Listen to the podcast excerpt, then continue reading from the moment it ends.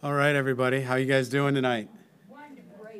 Good, good. All right, let's, uh, Lord willing, I think we're going to finish the book of Joshua tonight, and we'll be moving into Judges.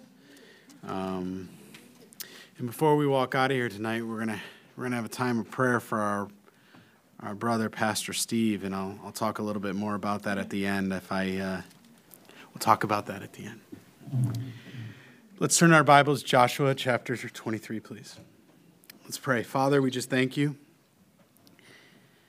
Lord, I um, ask you to go before us right now, Lord.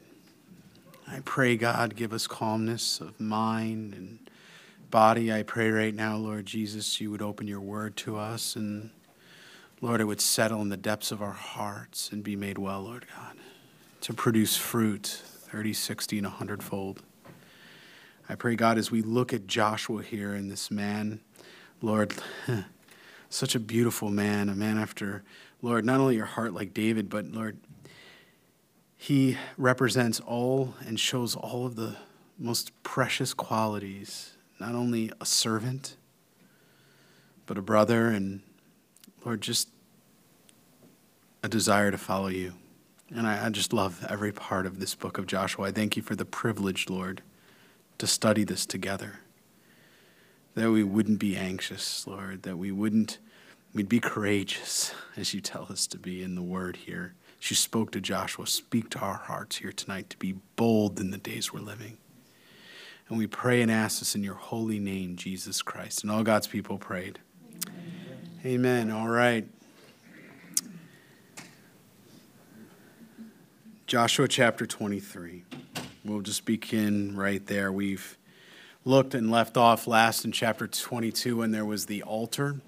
If you remember, they had not been told to erect that altar, but they, uh, they did that because they, wanted, they said they wanted to bear witness to their children as a remembrance, a memorial, but God had already done that in the Jordan by putting those 12 memorial stones in the Jordan and obviously on the other side of the Jordan. So we saw that what it's like in religion compared to relationship with Christ, to not put things in in a, in a place that, you know, we venerate an object or something else rather than Jesus Christ. I think that's simply what I think the Lord meant us to take away from that lesson there, you know, Christ and Him crucified. Amen. We can all do that.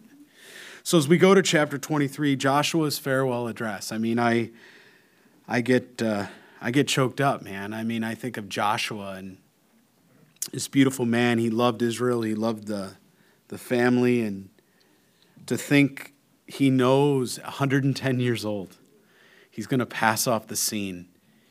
And, you know, just, he's going to, I mean, in chapter 24, he's going to speak in the first person of God. One of the most unique chapters we have in all of the Bible when he begins to say, Thus saith the Lord, and he says, I and he starts speaking as though he is the direct prophet and mouthpiece of God. So significant for us to see this. Well, let's begin in chapter 23, verse 1. Now it came to pass a long time after the Lord had given rest to Israel from all their enemies. As I mentioned, this is somewhere around 15 years later from chapter 22. Uh, you may want to make a note in your Bible, some 15 years later, okay? In Israel's experience this beautiful time of rest, they were told to do what? They were told to go in and occupy the land that God had given them. And so it says that as he did this to Israel from their, all their enemies round about, that Joshua was old, advanced in age, right? He's 110 years old at this point. If you remember back in Joshua chapter 13, God had already told him, You're old, Joshua. And he's only even older now. And he's like, Joshua, you're still old, man. And he's telling him that. Well, hmm. And Joshua called for all Israel, for their elders, for the heads, for their judges, and for their officers, and said to them, I am old, advanced in age. And they said, We know, Joshua, we know. No. You have seen all that the Lord your God has done to all these nations because of you, for the Lord your God is he who has fought for you. See, I have divided to you by lot these nations that remain to be an inheritance for your tribes, from the Jordan with all the nations that I have cut off as far as the great sea westward, as Mediterranean there And the Lord your God will expel them from before you and drive them out of your sight. So you shall possess their land as the Lord your God promised. He's kind of going back and he's reminding them. He says, Look, even though I go off the scene, the promises of God haven't changed. You're going to go in and you're going to possess much of this land. But remember, they hadn't taken all of Israel yet. And he says, But God's going to give this to you, and He's going to give you the victories, He's going to give you the battles. Please don't forget His promises. Because when you forget his promises and you turn away from God, that's, that's when you begin to trust in yourself and it becomes self reliance and self dependence. Joshua's saying, Don't do that. I watched your fathers do that when they were at Kadesh Barnea. I watched so many of that generation die. He says, It doesn't have to be that way for you. Therefore, and Joshua knew this well he had been told this on numerous occasions. Joshua, be courageous.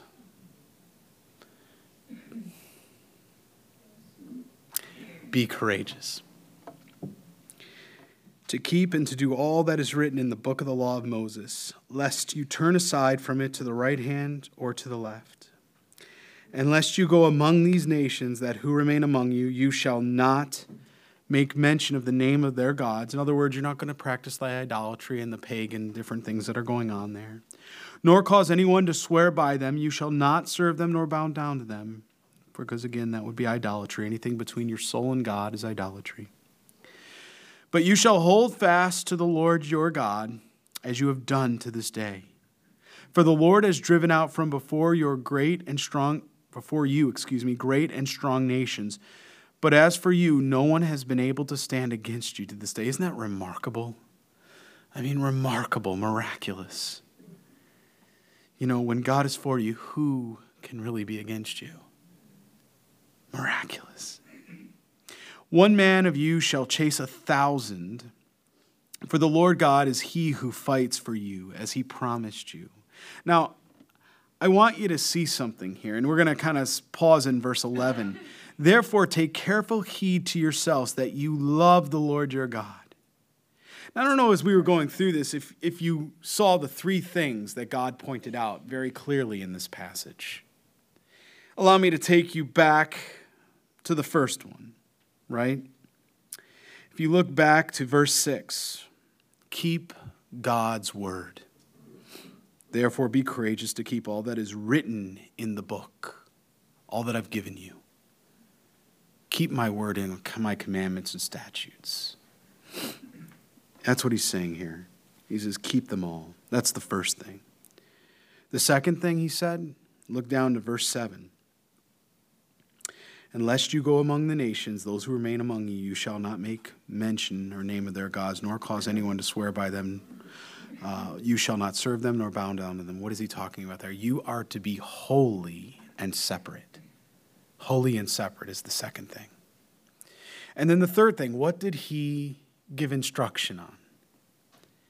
Right there in verse 11. Therefore, take careful heed to yourselves that you love the Lord your God. Read his word, keep his commandments, be holy and separate, and love God. Do you want to know what it is to please Jesus? do those three things read His Word, His instruction. Be holy and separate and don't be a part of the world. And love God with your heart, mind, soul, and strength. And likewise, others. That's what he's saying here. Or else, and notice there's an else. That means there's a choice, isn't there? There's a choice. He says, or else.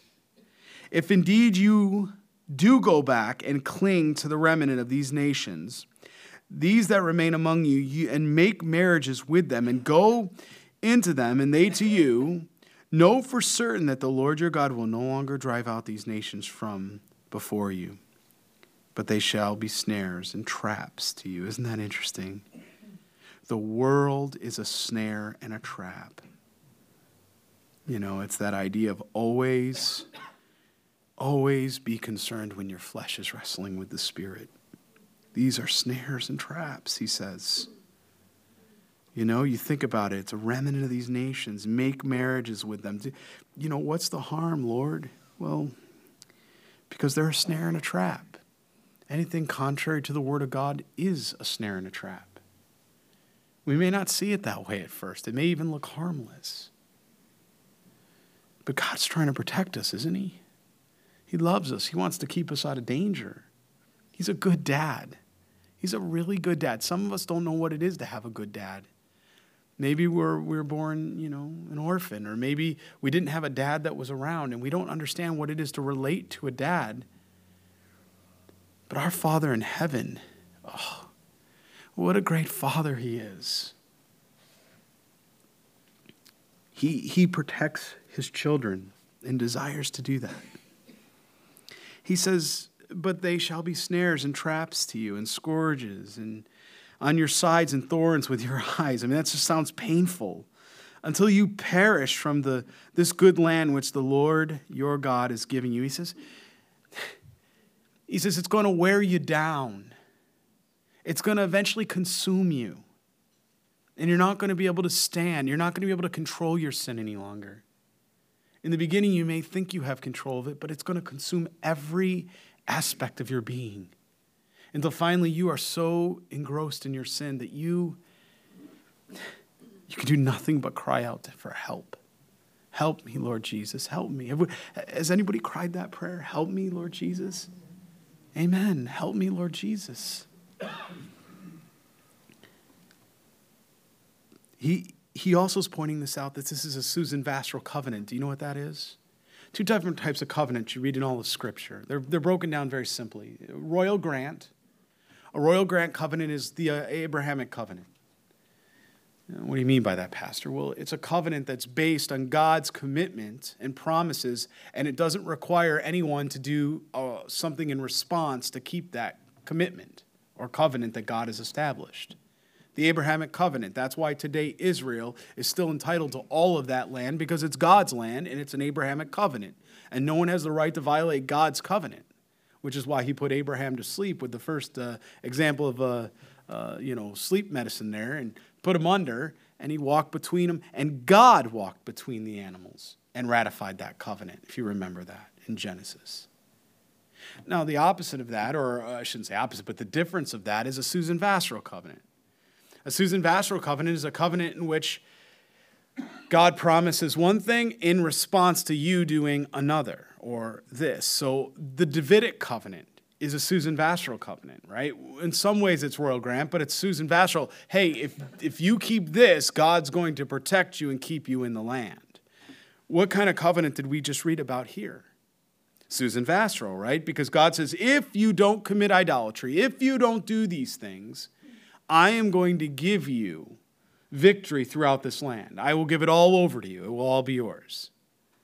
But if you go back, notice he said that right in verse 12 go back. Their fathers had that talk track, didn't they? Why couldn't we go back to where? Where did they want to go back to? Egypt to the flesh pot. They went back to Egypt with the flesh pots, right? That's what he, he, he says, don't, don't do that. Don't go back. And he's telling the next generation because you know what? The apple doesn't fall far from the tree. More is caught than taught.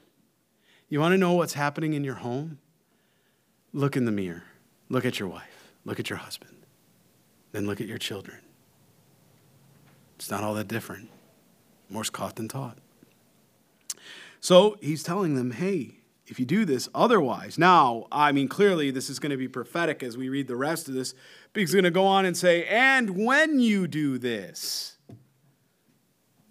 Doesn't that just blow you away? I mean, God already knows it, and yet God extends the grace and mercy and love and still gives the free will choice not to. That's real love. How about it, friends? That's real love. Look what he says here.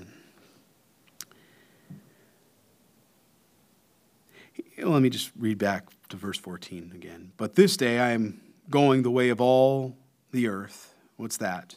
What's the way of all the earth? Death. That's right. Unless we're raptured, every one of us is going to die. And you know in all your hearts and in all your souls that no one or not one thing has failed to all the good things which the Lord your God spoke concerning you. All have come to pass for you. Not one word of them has failed. How could he be so confident in this?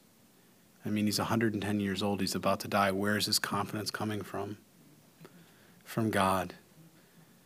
Because he understood and he looked to, by his namesake of Joshua, as we would say in the Greek, Jesus, a forward pointing, a typology. He knew what awaited him. He believed God's promises through faith that absent with this body, he would be present with the Lord. And that's why he wasn't fretting. That's why he wasn't afraid at that moment. All his life, God had to tell Joshua be courageous, don't be afraid. Yet here he is, and he's about to die. And God doesn't have to tell him not to be afraid anymore. And he doesn't have to tell him to be courageous anymore, does he? Because he knows he's going home.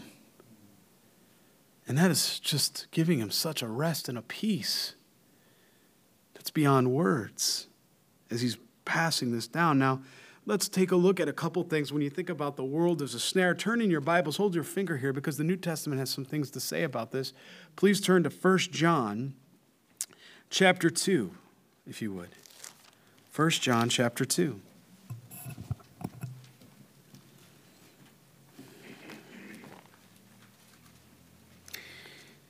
You know, John warned us about this very thing. He says, Do not love the world. Verse 15. He says, Or the things in the world. If anyone loves the world, the love of the Father is not in him. You know, when I was growing up, my mom used to have a funny way of saying things. I don't know if it's an Italian proverb, you know, I'll say it that way. But mom used to look at me and she said something, and maybe it was a direct command or something she told me to do. And if I look back at it, almost to say, like, are you sure, or whatever, you know, she would say, Did I stutter? Uh, did God stutter? Do not love the world or the things in the world. If anyone loves the world, the love of the Father is not in him. I think that is as clear as you can get. That's a warning. That's a warning for every one of us here. For all that is in the world, look what he tells us is in the world, because this is what you'll get if you chase the things of the world the lust of the flesh, the lust of the eyes, and the pride of life is not of the Father, but is of the world. And he says, and just in case you get a little bit too comfortable here, just remember that this world is passing away and the lust of it. But he who does the will of God will abide forever. Amen. It's a good word, Lord, as of course all of your word is. Look at Luke chapter 21, please. Luke chapter 21, before you make all, your way all the way back there. Look with me at verse 34.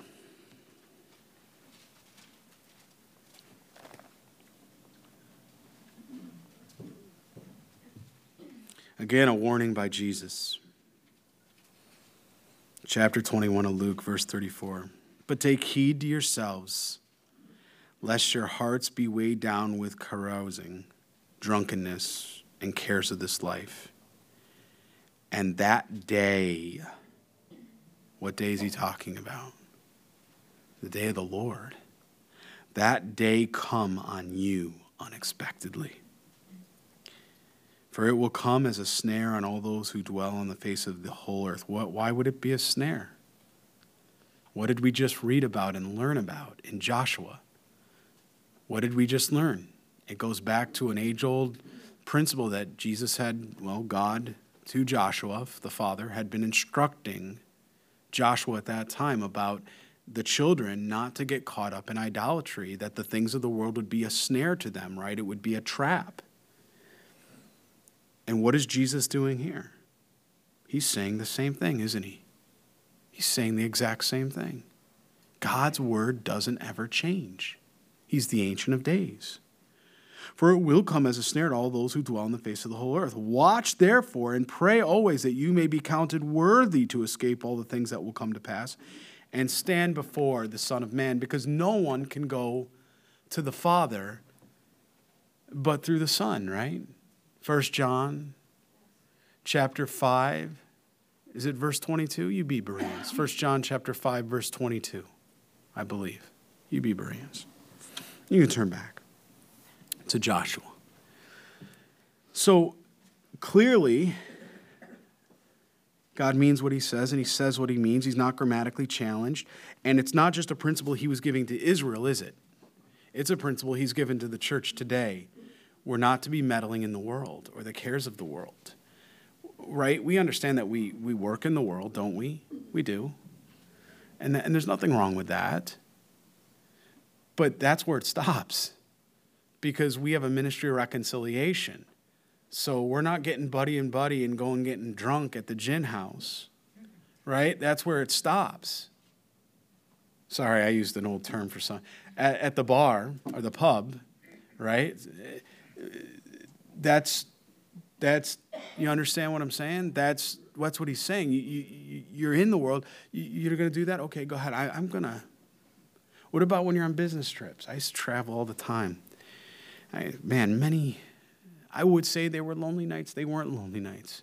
Because me and Jesus were a multitude. I'd be back in my hotel room on my knees. I'd be praying for every single room in that hotel. I'd walk by the floors with my Bible. People probably thought I was crazy. 10 o'clock, I couldn't sleep. You know, I just had this big dinner. You know, you go out and you have the lot of butter, a lot of stuff like that. It's very rich, you know, food. You can't just go right to bed at you know, your stomach. And I just walk and pray. I just walk and pray. I'd go, you know, the guys were going out and they were going to the clubs and all this. No, I just go back to my room, just pray and talk to the Lord. And they just, just, you know, walk right down the rows and just think about how many people needed prayer. Thinking about how many evil things and sadistic things had been done in those hotels and how I was asking the Lord Jesus Christ to come in and make his presence known and cast out all of that evil. Do you do that? Do we do that in our schools? Parents, you go pick up your kids sometimes. You ever walk through the halls praying as you walk by lockers? Grandparents? How about at the, the clubs? You know, maybe you go to sports clubs and uh, they got the locker rooms and you can go in the kids get. I, I was a hockey player, used to be able to go in and, you know, you could watch the, you help your kids get ready for the game. I don't know if they do it that way anymore or if they've changed rules, but used to sit there and pray in the locker rooms, right? Every opportunity you have to minister, take advantage of it. Don't let, as God says it best, redeem the time. Redeem the time.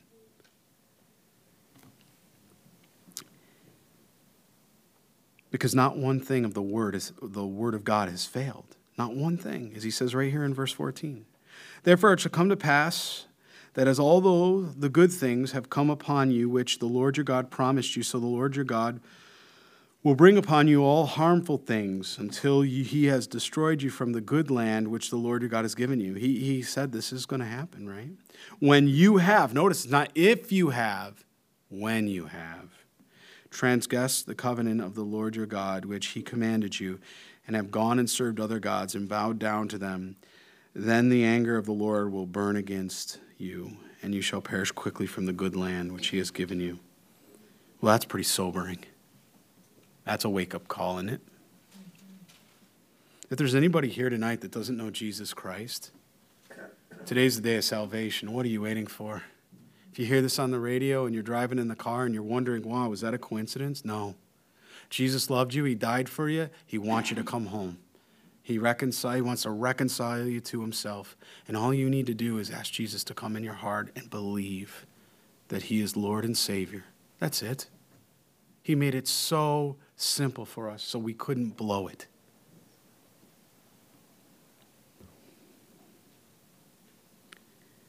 It's a ministry reconciliation. Nobody has to go to hell. It's a choice by rejecting God. Then Joshua gathered all the tribes of Israel to Shechem. Now, that's a very important place. I don't think there's any coincidence that he brought him to Shechem.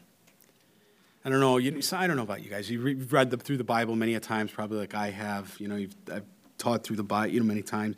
You go through the Bible, and I, um, as I'm getting older, I go through areas of the Bible, and it's, it's like the Lord just speaks to me. They're, they're, they're real for me. Every, well, every aspect of the Bible is real for me, but, but there's areas where I, I, I tend to kind of, you know, some of us grew up hanging out, you know, um, you know, where I grew up hanging out on the block, you know, you'd hang out with your buddies, you go out and play stickball, you do some different, I know times have changed, but you understand, you do some of those things, you'd go out and play. When I think of this, Shechem, you know why this is significant? This is where Abraham heard the voice of God. This is where Abraham heard the voice of God. And here Joshua is, and they're all being gathered. And he's gathering the leaders together to this place. And I wonder if it's like when people go to Israel for the first time, you know, they get off the plane and they kind of look around and they begin to weep because they're in the Holy Land and the fragrance and just being in the very place that God has placed his name. Overwhelming, right? Overwhelming. And, uh, you know, their whole lives saving to be able to get there, just knowing one way or another they were going to get there, whether it was through the rapture planned or one way or another they were going to get there, right? Revelation chapter 19. They're coming, we're coming back, so we know that.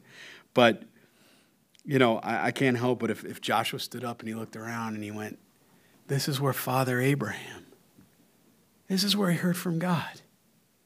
And he just took it all in. He's like, This is it. This is the last place I'm going to breathe and live. This is the last place I'm going to take my breath. What a precious place this is. You, do, you, do you ever, I don't know, married couples, you know, you remember where you got married? You know, you took your sweetie to and you proposed there. And there's a small place called Traveler's Rest. It's in New York, and it was downstate. And I, uh, I took Lisa there. I remember going to the garden. it's beautiful garden. And you'd go in, and it was this old Uh, it's called Traveler's Rest because it was an old house that used to be as they people were making their way from areas in different parts of upstate to downstate. They would come through this area and they would be tired because they had traveled long distances. And so their carriages and their horses would have a place to, and they could come in and they could sit down and have a meal. Because it wasn't like it is today where, you know, you got the coolers and all of that. They salted the food maybe and that got them a couple days, but then they relied on those places they would stop along the way to eat had a German motif. It was a German cuisine. And I remember you'd walk in there and you'd go in, and it was just this really beautiful, elegant type place, but simple. Do you know what I mean when I say elegant and simple at the same time? You can picture it in your mind, right? And, you know, you'd look out at this garden, and I remember going to Lisa, you know, and saying, look, yeah, I, I wasn't the most romantic guy. My, my uh, yeah, surprise, right? My, uh, my proposal was like, honey, I want you to marry me. I got down on my knee. And I'm like, and by the way, there's about a good acre worth of dirt back there if the answer don't go the right way, you know. and she wasn't surprised by that, surprisingly. She's like, You're a knucklehead. I love you. Come you know, and it was the it was the you know, we went in and had the best best dinner of my life. Everything I ate that night, like it couldn't have got any better. I don't think I taste, and I'm a, I love Italian food, but that German food, I, I don't think I've ever tasted something so good in my life. And then the walk afterward, you know, it, it was that special place. Maybe you, you have those in your lives, those places that are significant and mean something really special to you. Some of us, it's our homes. You know, my grandfather, when my grandmother passed away, his home was that place. He'd come in the home and he would sit there often and he would just look at grandma's chair and it would just, you know, he knew. He knew she was with the Lord. But he took it all in, and it was the fragrance. I swear I'd walk in the place and I'd be like, it's mothball city, you know, what's going on? But Grandma liked the mothballs. He never got rid of them. I'm like, come on, Grandpa, get rid of not Nano. Get rid of the mothballs. You die. You're killing me here, right? Some of you know what I'm talking about. Yeah, the Italian families, you know, either that or everything's covered in plastic. Why plastic? I never understood that. Anyway, you sit down, it's all plastic. So but some of you are Italian, might be like, I don't know what he's talking about. We're not, boy, if we go to an Italian house, we see all the, because they had living rooms that you didn't actually sit in.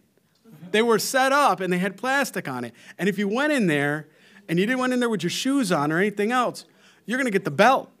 And, and, grandma or grandpa get you. boy, I tell you, they, they were like all of a sudden Clint Eastwood. I mean, they, they, they would, you know, it was like a Yoda move. They'd be walking slow, and then all of a sudden, they're like, da da da da da, you know, and they'd hit you from across.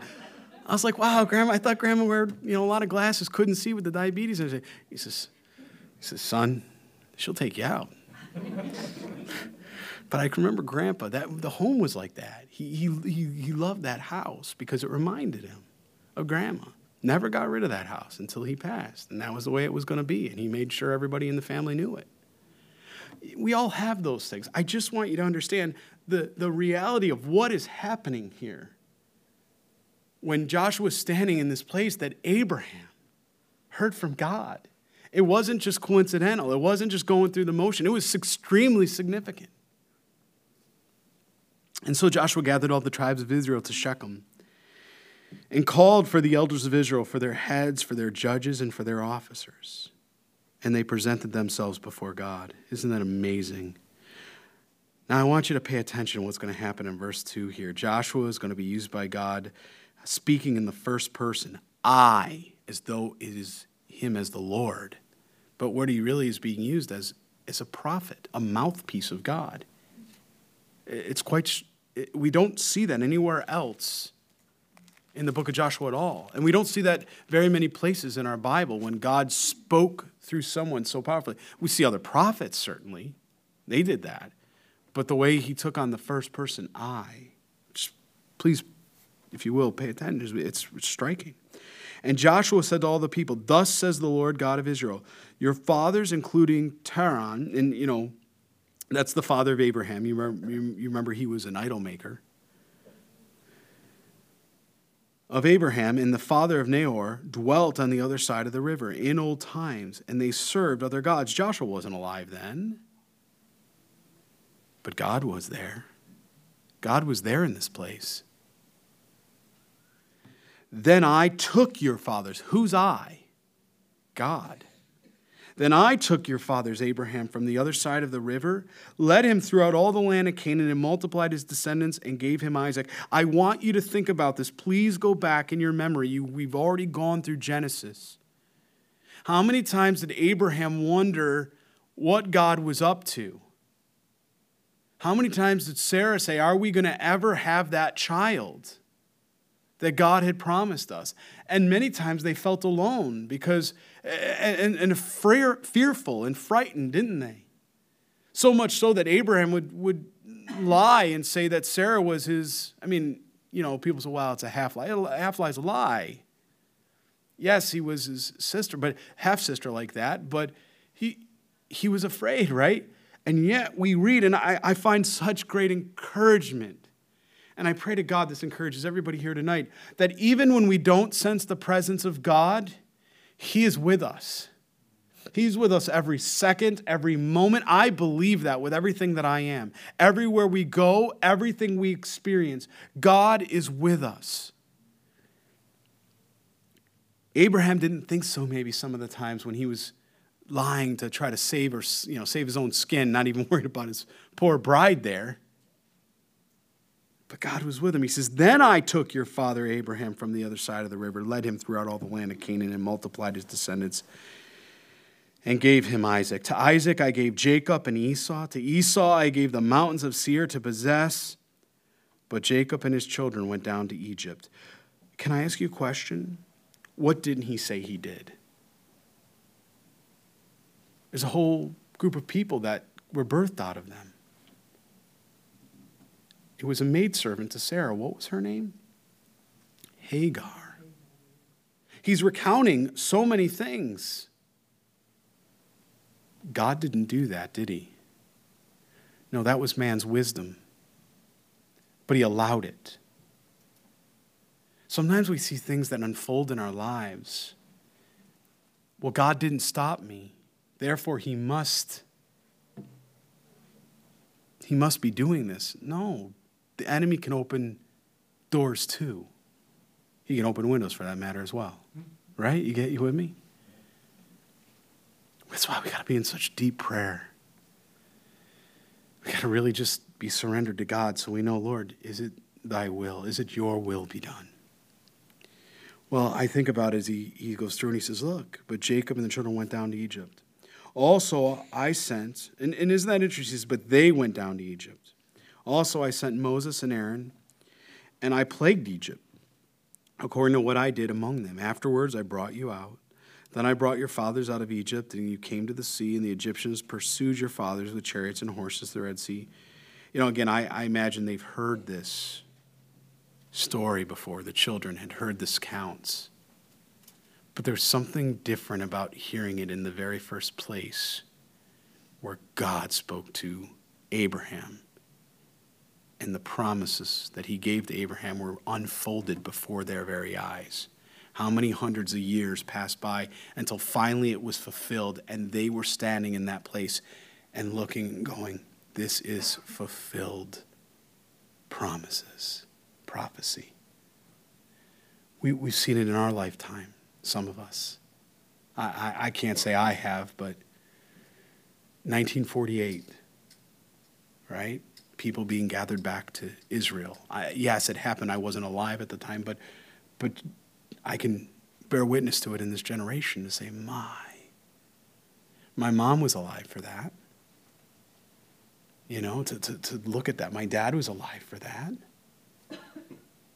I mean, I, I want you to think about all the things that have, pardon me, prophetically happened just in our lifetime all the archaeology and all the discoveries, all the things they're finding in Israel, every single one of them, once again, the Bible's right. Science is just catching up. He says, Then I brought your fathers out of Egypt, and you came to the sea, to the Egyptians pursued your fathers with chariots and horsemen to the Red Sea. So they cried out to the Lord, and he put darkness between you and the Egyptian, and brought the sea upon them and covered them and your eyes saw what I did in Egypt. Then you dwelt in the wilderness a long time. It was a long time, wasn't it? 38 to 40 years. And I brought you into the land of the Amorites who dwelt on the other side of the Jordan, and they fought with you. But I gave them into your hand, that you might possess their land, and I destroyed them from before you. Then Balak, the son of Zippor, king of Moab, arose to make war against you, and sent and called Balaam the son of Beor, to curse you. But I wouldn't listen to him, right? That's what he's saying. But I wouldn't listen to Balaam. Therefore, he continued to bless you. So I delivered you out of his hand. Then you went over the Jordan and came to Jericho. And the men of Jericho fought against you, and also the Amorites and the Perizzites, the Canaanites, Hittites, and the Girgashites, the Hivites, and the Jebusites. Jebu, by the way, is Jerusalem. But I delivered them into your hand. I sent the hornet before you, and he literally means a hornet. He's not, this isn't some type of, you know, imagery. He's saying, I literally sent a hornet before you, which drove them out before you, and also the two kings of the Amorites, but not with the sword or with your bow. God did it. I've given you a land for which you did not labor, and cities for which you did not build, and you dwell in them. You eat of the vineyards and of the olive groves which you did not plant. Now, therefore, fear the Lord. We can all do that. Again, I draw our attention again one more time to Proverbs. If you want to turn there um, quickly, Proverbs chapter 8, again, verse 13. You probably have it marked up a number of times, many different places in your Bible. But this is another good place to write that note in your margin. Proverbs 8:13 is a good reminder. What is the fear of the Lord? Every time you see something in the Word of God that you don't know or you don't have the answer to, see, see, you know, search out the Bible because the Bible is the best commentary for the Bible. Proverbs chapter 8, verse 13 says, The fear of the Lord is to hate evil. We can all do that, can't we? We can hate evil. Pride, we can hate pride, can't we? Despise it. Arrogance, yep, we can despise that. We can hate that. And the evil way. And a perverse mouth I hate, he says. Anybody have an objection with any of that here? As a Christian, as a believer in Christ, all those things, I, I can do that. I can fear the Lord. It's a reverential fear. I can do those things, right? So therefore, fear the Lord, serve him in sincerity and in truth. Put away those things from you, right? And put away the gods which your fathers served on the other side of the river and in Egypt. Serve the Lord. He's going to say, serve the Lord in the remaining 15 times. You think he wants Israel to understand, and you think he wants us to understand that? Serve the Lord. And it seems, and if it seems evil to you to serve the Lord, choose for yourselves this day whom you will serve, whether the gods, because you're going to serve somebody, you're going to have a master. Just pick your master, is what he's saying. Choose for yourselves this day whom you will serve, whether the gods which your fathers served that were on the other side of the river, or the gods of the Amorites in which the land you dwell. But as for me and my house, we will serve the Lord. Very, very well known scripture. Probably all of you have memorized it in here. But for me and my house, we will serve the Lord. That's an individual choice, isn't it? Has everybody made their calling and election sure here tonight? Have you done that? Have you made your calling and election sure? Can you say that for me and my house we serve the Lord? Yeah, good. Good. So the people answered and said, Far be it from us that we should forsake the Lord to serve other gods. For the Lord our God is he who brought us and our fathers out of the land of Egypt from the house of bondage, who did those great signs in our sight and preserved us in all the way that we went and among all the people through whom we passed. And the Lord drove out from before us all the people, including the Amorites who dwelt in the land. We also will serve the Lord, for he is our God. But Joshua said to the people, and and this is this is a you know some people have struggled with this verse here because Joshua was going to say you can't do it. You can't serve the Lord for He is a holy God. What do you think Joshua might be saying there? The same thing that you and I had to come to the conclusion after we strived and strived and strived, kicked against the goads, how many times the pricks, until we finally got to that place I just had a sister tonight say, Hey, remember what the Lord said about his yoke? What's his yoke again? And his burden? Light. Yoke is easy, burden light. When you start to walk against that and you start to do something else, what do you call that? Striving, right? You start striving. What's he saying here? He's saying you can't do this in your own strength. That's what he's saying. You can't serve the Lord, for he's a holy God. You can't do this in your own strength. And I can say amen. You know, there's a time where I, I really wrestled with that.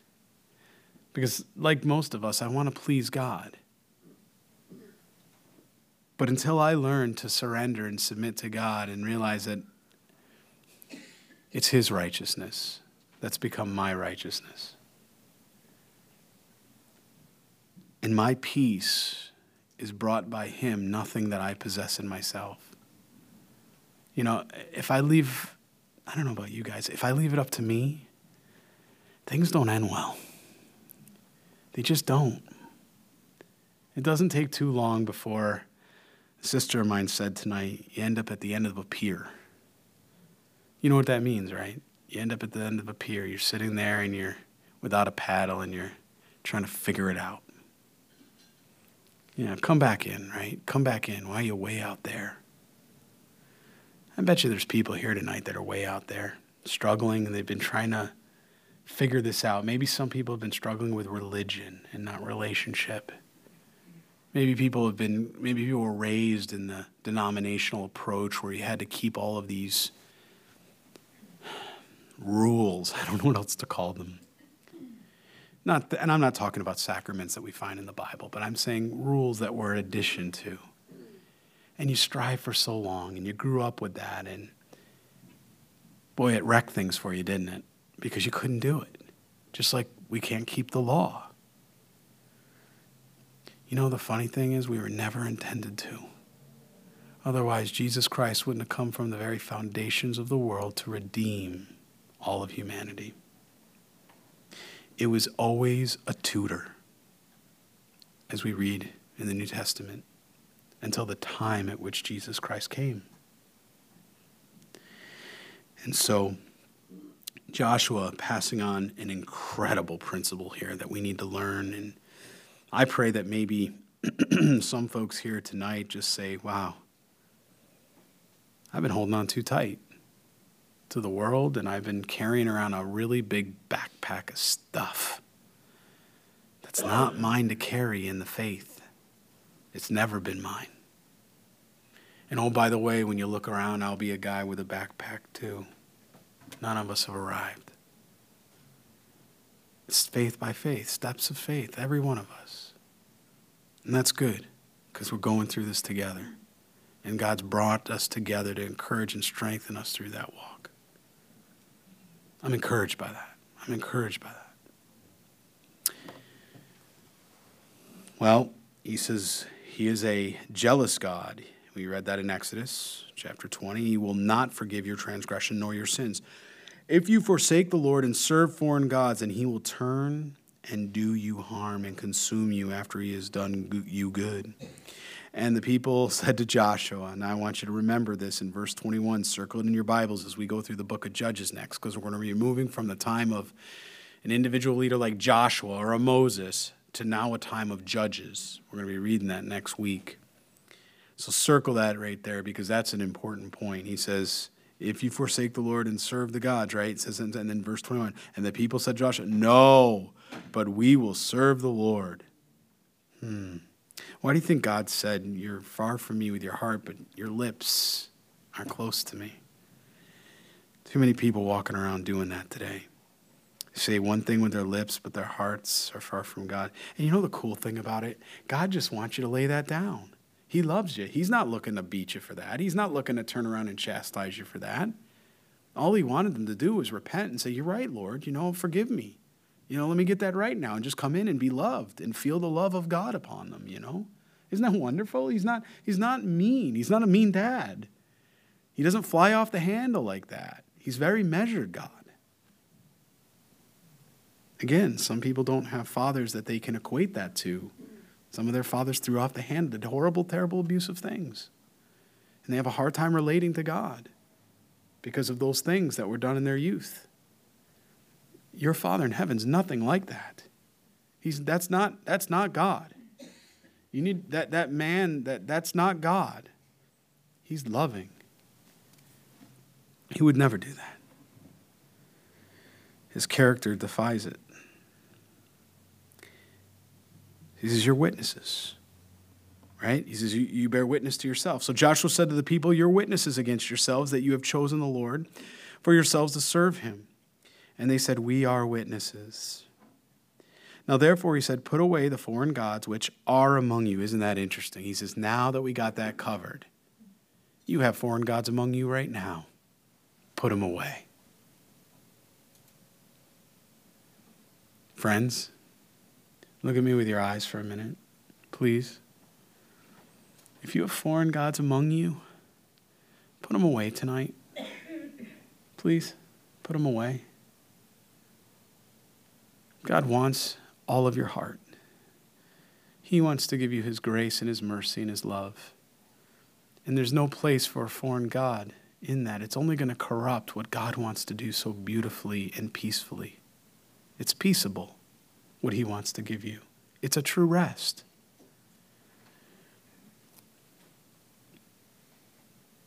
He says, Put away among you and incline your heart to the Lord God of Israel. Amen. Then do it is his point, right? That should have been a commercial. And the people said to Joshua, The Lord our God will we will serve, and his voice we will obey. So Joshua made a covenant with the people that day and made them for them a statute and an ordinance in Shechem. Then Joshua wrote these words in the book of the law of God, which we have before us today. And he took a large stone and set it up there under an oak, and it was by that and in that was by the sanctuary of the Lord we believe archaeologists have found that stone. They believe that they found such a large stone in that area. They believe this could be the stone, the very stone. You can go uh, Google it or, you know, Bing it or whatever. And Joshua said to all the people, Behold, this stone shall be a witness to us, for it has heard all the words of the Lord which he spoke to us. It shall therefore be a witness to you, lest you deny your God. So every time they would go to Shechem, because that's where the ark's going to be for a long time until David moves it, right? Or until they get moving it, and then David brings it to Jerusalem.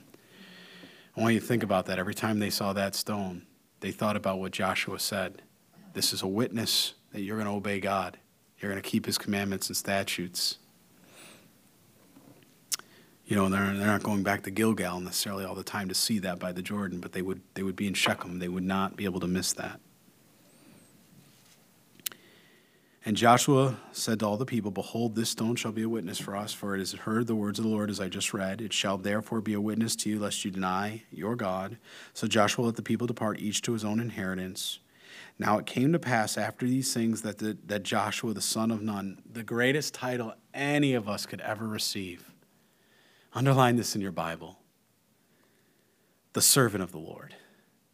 It's not the king of for the Lord. It's not the, you know, anything else you want to put a noblest for the Lord. The servant of the Lord. You know, you know who else was given this great title? Moses, Deuteronomy chapter 34. That's right, verse 5. The servant of the Lord. He died being 110 years old, probably the greatest honor any man could be bestowed. And they buried him with the border of his inheritance of Timnath and Serah, which is in the mountains of Ephraim and the north side of Mount Gaash. Israel served the Lord all the days of Joshua and all the days of the elders who lived out or sorry, who outlived Joshua, who had known all the works of the Lord which he had done for Israel. Wow. The bones of jo- uh, Joseph. I think this is interesting. You might read that and go, What, Joseph? Where'd he come on the scene? Because that was the promise that his bones would be with, and so it was brought. The bones of Joseph, with which the children of Israel had brought up out of Egypt, they're buried at Shechem in the plot of ground which Jacob had bought from the sons of Hamor, the father of Shechem, for 100 pieces of silver, and which had become an inheritance of the children of Joseph. And Eleazar, the son of Aaron, died. They buried him in a hill belonging to Phinehas, his son, which was given to him in the mountains of Ephraim. And I think of the obituary that would have been written here lies Joshua. God is salvation. Amen. Good book. Good book. Well, now we're going to be, in a month's time, as they would be traveling, we're going to be moving into the book of Judges. We will be in it next week. We're not going to wait the month as they would, but uh, in a month's time, sort of that's what takes place. It's not very long. Um, they're going to continue their, uh, their conquest in Canaan. They have to go back to some of the areas of those lands and to go against the Canaanites as God said he was going to give them victory over those battles. So go ahead and read the first few chapters. You know, first two chapters I would read of uh, Judges, um, and we'll come together next time and we'll line by line, verse by verse. Good study through Joshua. Amen. Amen. All right. Well, let's stand, and I want uh, Pastor Steve and Tammy to come up. Um, I'm going to pray. We're going to close our time out here, and we're going to have a time of prayer. Father, I just thank you for all that you've done for us here tonight, Lord. I thank you that um, you strengthen our bones, Lord. You, Lord, hold our very beings in order. I thank you that you do that, Lord. That with you all things is possible. It always will be. Strengthen us here tonight. Protect us and heal us. I hear people coughing and sneezing, Lord, and just different ailments, I pray, God, go before us and heal, restore, and redeem. God, I just thank you for those that will hear this message and come to salvation, Lord. I know many will, God. And I thank you that you have recorded all of this, that we all can be strengthened by the walk of Joshua and the Israelites and now, as we turn our focus, Lord, we get to see what happens when we don't walk in your commandments and statutes. God, protect us from that. Keep us from this world, Lord. Keep us holy and separate. Bless us in your will. We ask this in your holy name, Jesus Christ. Amen.